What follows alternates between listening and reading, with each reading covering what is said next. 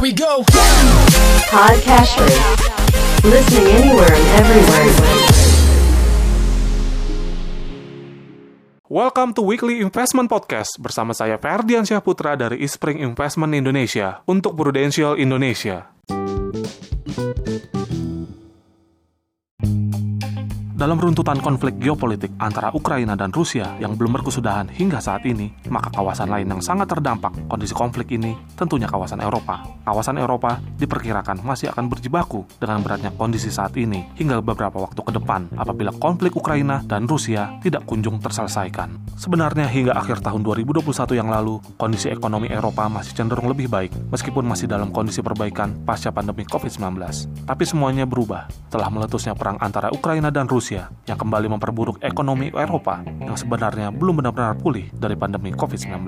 Hingga beberapa waktu terakhir, beberapa data ekonomi masih menunjukkan betapa suramnya kondisi ekonomi Eropa saat ini. Di antaranya, angka inflasi yang menyentuh 10% pada September 2022, kemudian angka tingkat kepercayaan konsumen terhadap kondisi perekonomian secara umum berada di level minus 28,8 yang merupakan angka terendah sejak data ini dibuat tahun 1985. Lalu angka aktivitas manufaktur yang ditunjukkan oleh data Purchasing Manager Index yang terus turun sejak Februari 2022 dan per September 2022 berada di level 48,4 yang menunjukkan penurunan aktivitas manufaktur. Di samping itu, neraca perdagangan pun masih tercatat defisit berturut-turut sejak November 2021 hingga Juli 2022. Kondisi yang sudah sangat berat ini juga diperparah dengan krisis energi, di mana pasokan energi mengalami gangguan yang cukup mengkhawatirkan dalam beberapa waktu belakangan, dan bukan tidak mungkin ke depannya permasalahan ini juga masih ada. Perlu diingat bahwa saat ini, negara-negara Eropa juga sedang menyongsong musim dingin dan tentunya kebutuhan energi akan sangat dibutuhkan. Bahkan untuk menghadapi kondisi yang cukup genting ini, beberapa perusahaan energi di Eropa